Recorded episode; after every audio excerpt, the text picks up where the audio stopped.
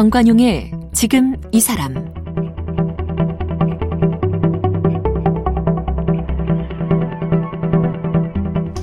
여러분 안녕하십니까 정관용입니다. 올 한 해 시작하면서 온 국민을 공분케 했던 그 양천구 아동학대 사망 사건, 이 정인이 사건 여러분 기억하시죠? 이게 지난 몇 년 계속 우리 국민들한테 충격을 주는 아동 학대의 또 한 번의 반복이었고 게다가 입양된 아동이었다는 점에서 저희에게 이중의 고민을 지금 안겨준 그런 사건입니다. 그 후에 국회가 일사천리로 아동학대 범죄 처벌 특례법 개정안도 통과시켰고 입양 제도에 대해서도 고민이 깊어지고 있는데 앞으로 어떻게 달라져야 할지 자 오늘 이 공익 변호사로 활동하면서 여성 아동의 인권을 위해서 목소리를 높여온 서울대 로스쿨 소라미 교수와 말씀 나눠보겠습니다. 소라미 교수는 사법시험 43회에 합격했고 사법연수원 33기입니다.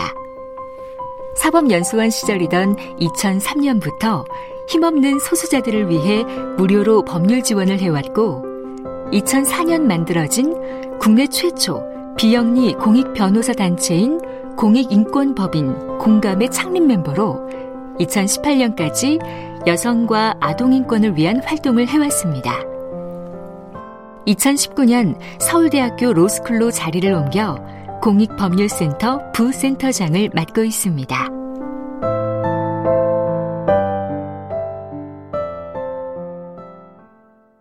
소라미 교수, 어서 오십시오. 네, 안녕하세요. 네, 방금 제가 소개했던 것처럼 입양된 아동인데 학대 끝에 사망한, 그죠? 네, 네, 맞습니다. 아, 그렇게 학대하려면 왜 입양을 했다는 거예요? 저 정말 이해가 안 되더라고요, 처음에.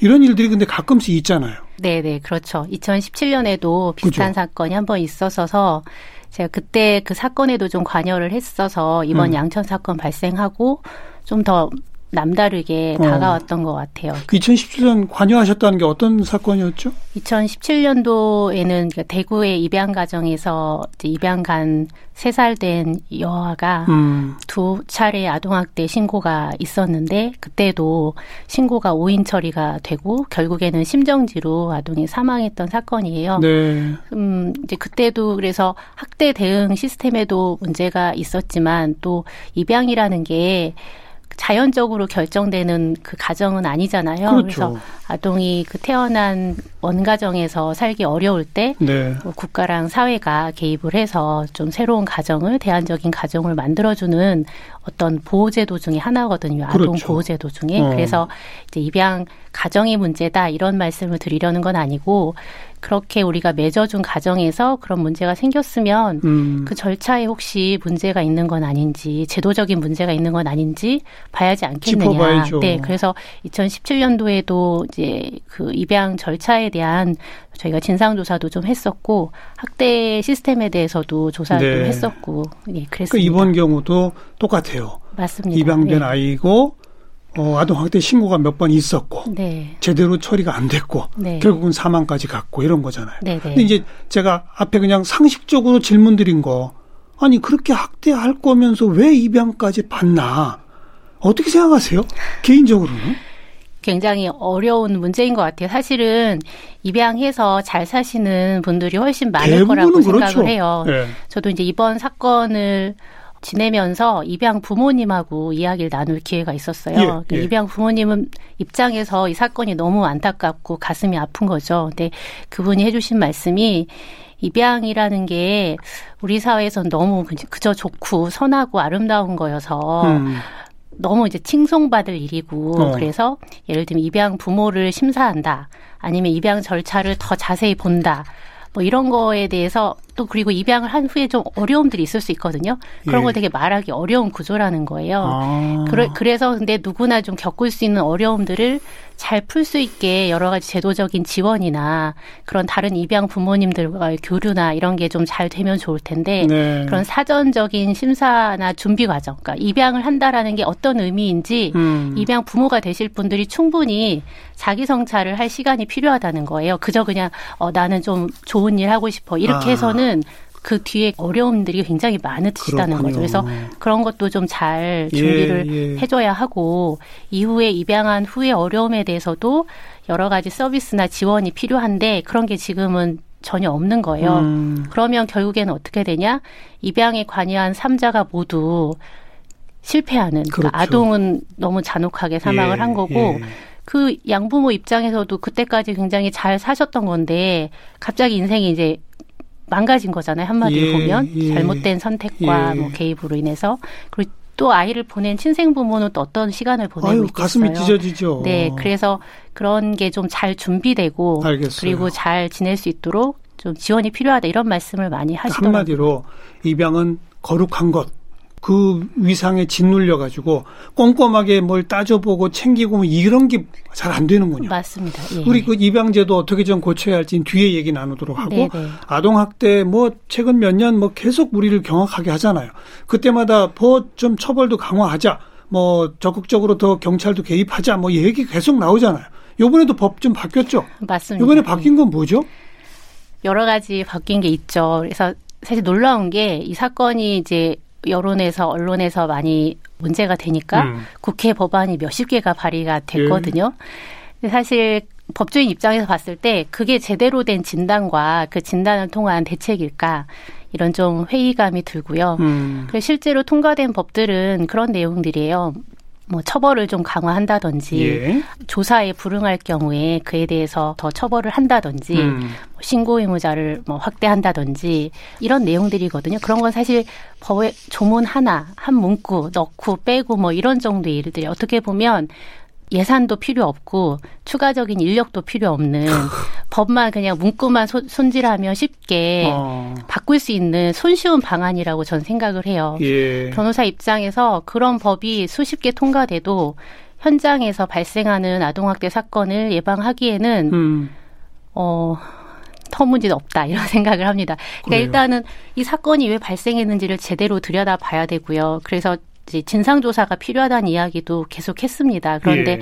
어느 부처에서도 어느 국회의원도 진상조사에 나서주질 않아서 결국에는 그 언론에서 보도하면서 이 사건이 굉장히 커진 거거든요. 예. 사건은 10월에 발생했는데 이게 전 국민적인 공분을 일으킨 거는 이제 그런 프로그램에서 다룬 이후이고 그 그렇죠. 뒤에 국회도 움직인 겁니다. 그래서 음.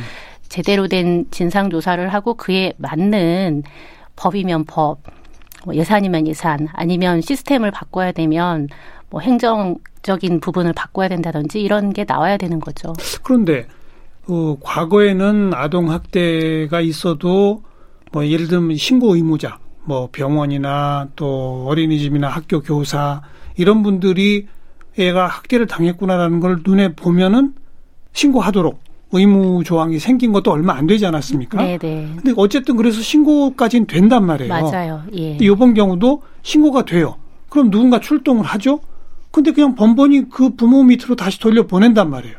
그러다가 사망까지 간 거잖아요. 맞아요. 예, 예, 맞습니다. 그러니까 이번에 법을 좀 바꾼다는 것도 그 부모랑 좀 떼놓자. 네네. 뭐 이런 걸 좀 강화한 거 아닌가요? 그건 필요한 그런, 거 아니에요? 그런 내용도 들어가 있죠. 2회 예. 신고가 있으면 2회. 즉시 분리하겠다. 이런 음. 내용도 아동복지법 개정이 돼서 통과가 됐습니다.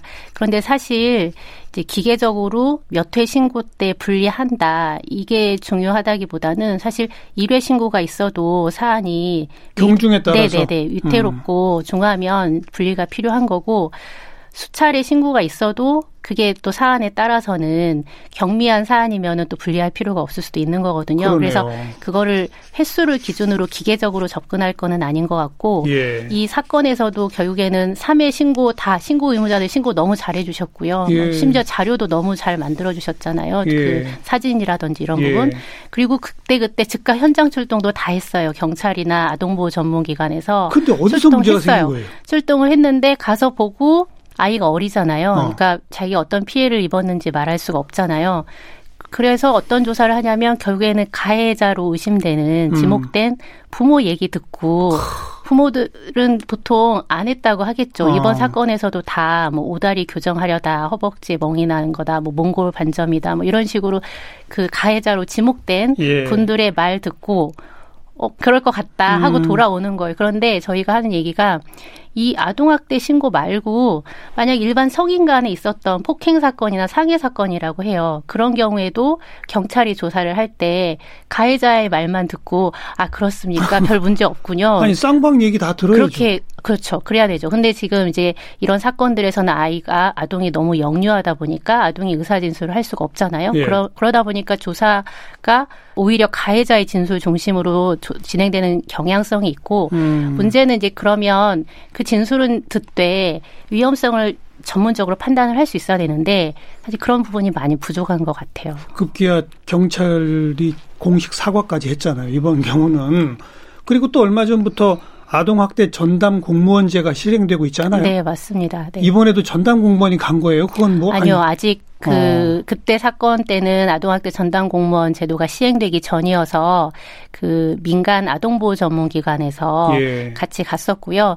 이제 올해부터는 아동학대 전담 공무원이 아동학대 조사를 같이 하게 돼요. 경찰과 함께 조사를 합니다. 그러니까 네. 경찰은 사건을 이제 수사해서 처벌하기 위해서 음. 그 혐의를 발견해서 형사처벌하기 위해서 수사를 하는 거고 아동학대 전담 공무원은 어떻게 이 가정에게 이제 사례 관리를 하고 아동을 보호할 것인가라는 측면에서 조사를 하는 거죠. 예. 예전에는 그 조사 업무를 민간의 아동보호 전문기관이 맡아서 했었어요. 근데 그러다 보니까 가서 이제 문 열어주세요 하면 사람들이 문도 안 열어주고 맞아요. 이제 민원 제기는 너무 많고 음. 그래서 그 조사 업무를 민간에서 하기는 어렵다 이런 얘기들이 이제 굉장히 많이 있었고 그래서 이번에 그러면 그거를 지자체에서 맡아서 하자라는 취지에서 아동학대 전담 공무원 제도를 만들었죠. 취지는 네. 매우 좋다고 생각합니다. 여기 이제 충분한 그 인력이 있어요? 전문성을 그게, 가진 인력이. 그게 문제죠.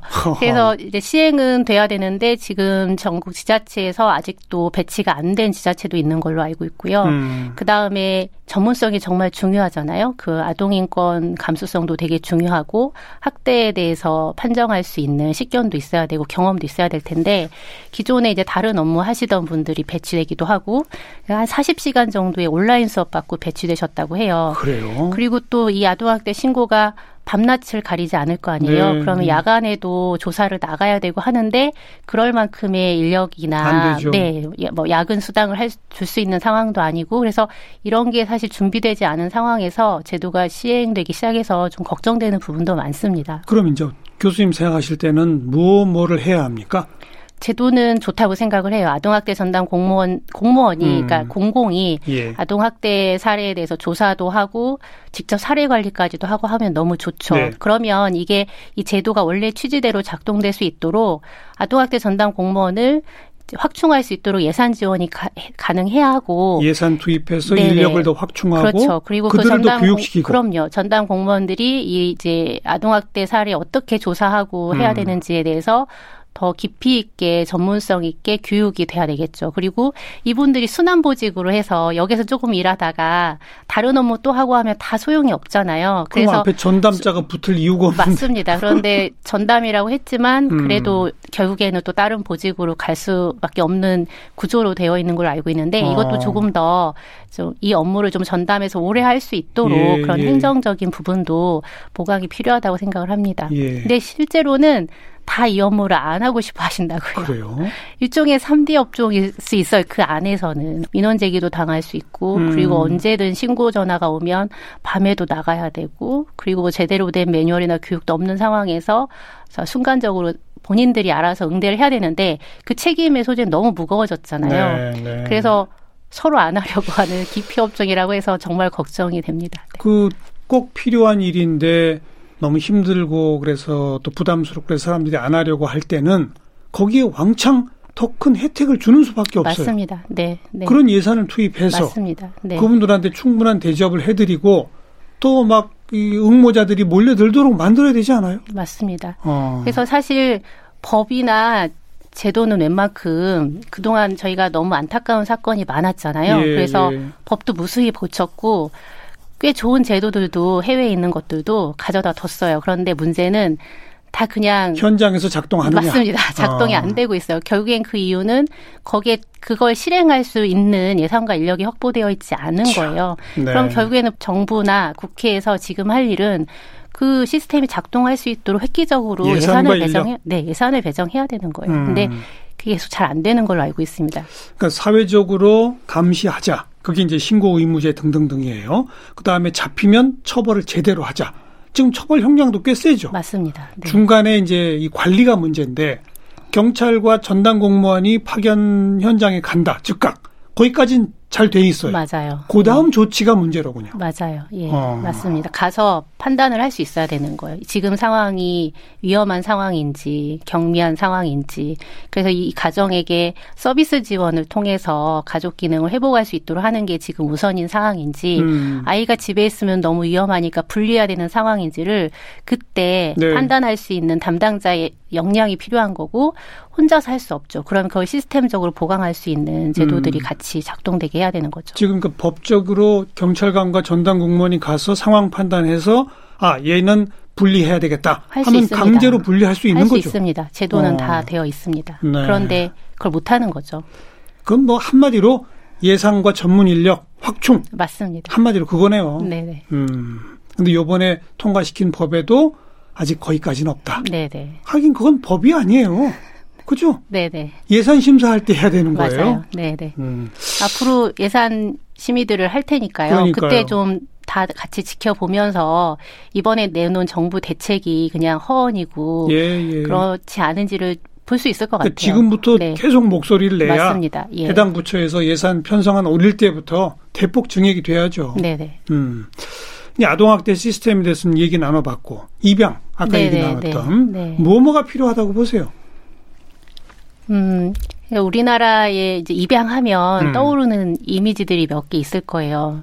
뭐, 합정역이 홀트, 홀트역도 있고요, 우리에게는. 그리고 그런 전쟁 고아들이 이제 해외, 뭐, 특히 미국에 가서 되게 예. 성공한 신화들도 있고요.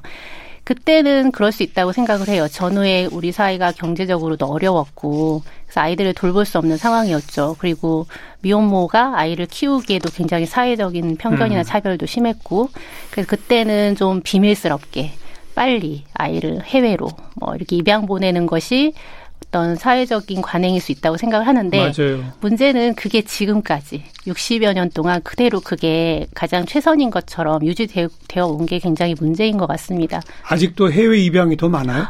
아니요, 그건 그래도 좀 줄긴 바뀌었죠. 했는데요. 여전히 사실은 300 매년 300여 명의 아동이 해외 입양되고 있습니다. 어. 국내 입양도 300여 건. 그러니까 예전에는 해외 입양이 훨씬 많았는데 지금 그나마 비슷한, 건데 음. 이 300여 명도 이제 어떤 기준으로 보느냐에 따라 다른데요.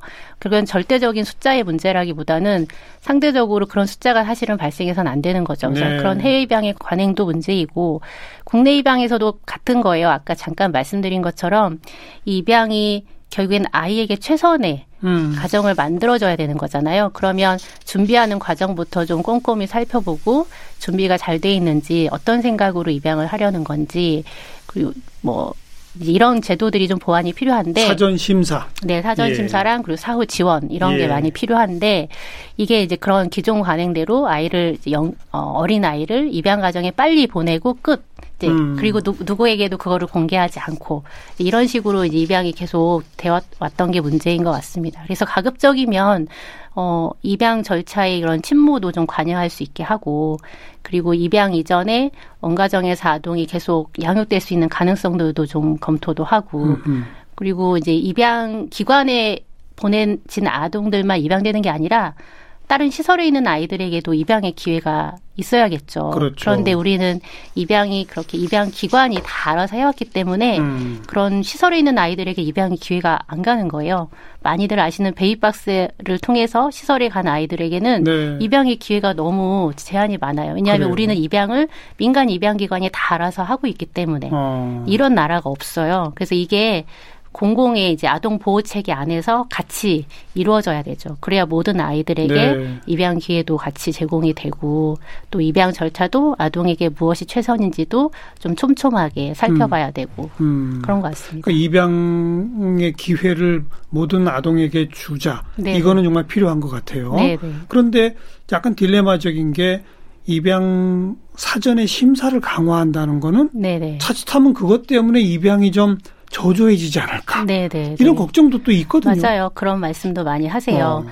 그래서 이제 저희가 뭐 입양 쪽 연구하신 연구자분들이나 여러분들이랑 같이 얘기를 해보면 그걸 준비를 잘해서 안전한 가정의 아이를 보내는 것이 더 좀 중요하지 않겠느냐. 그리고 음.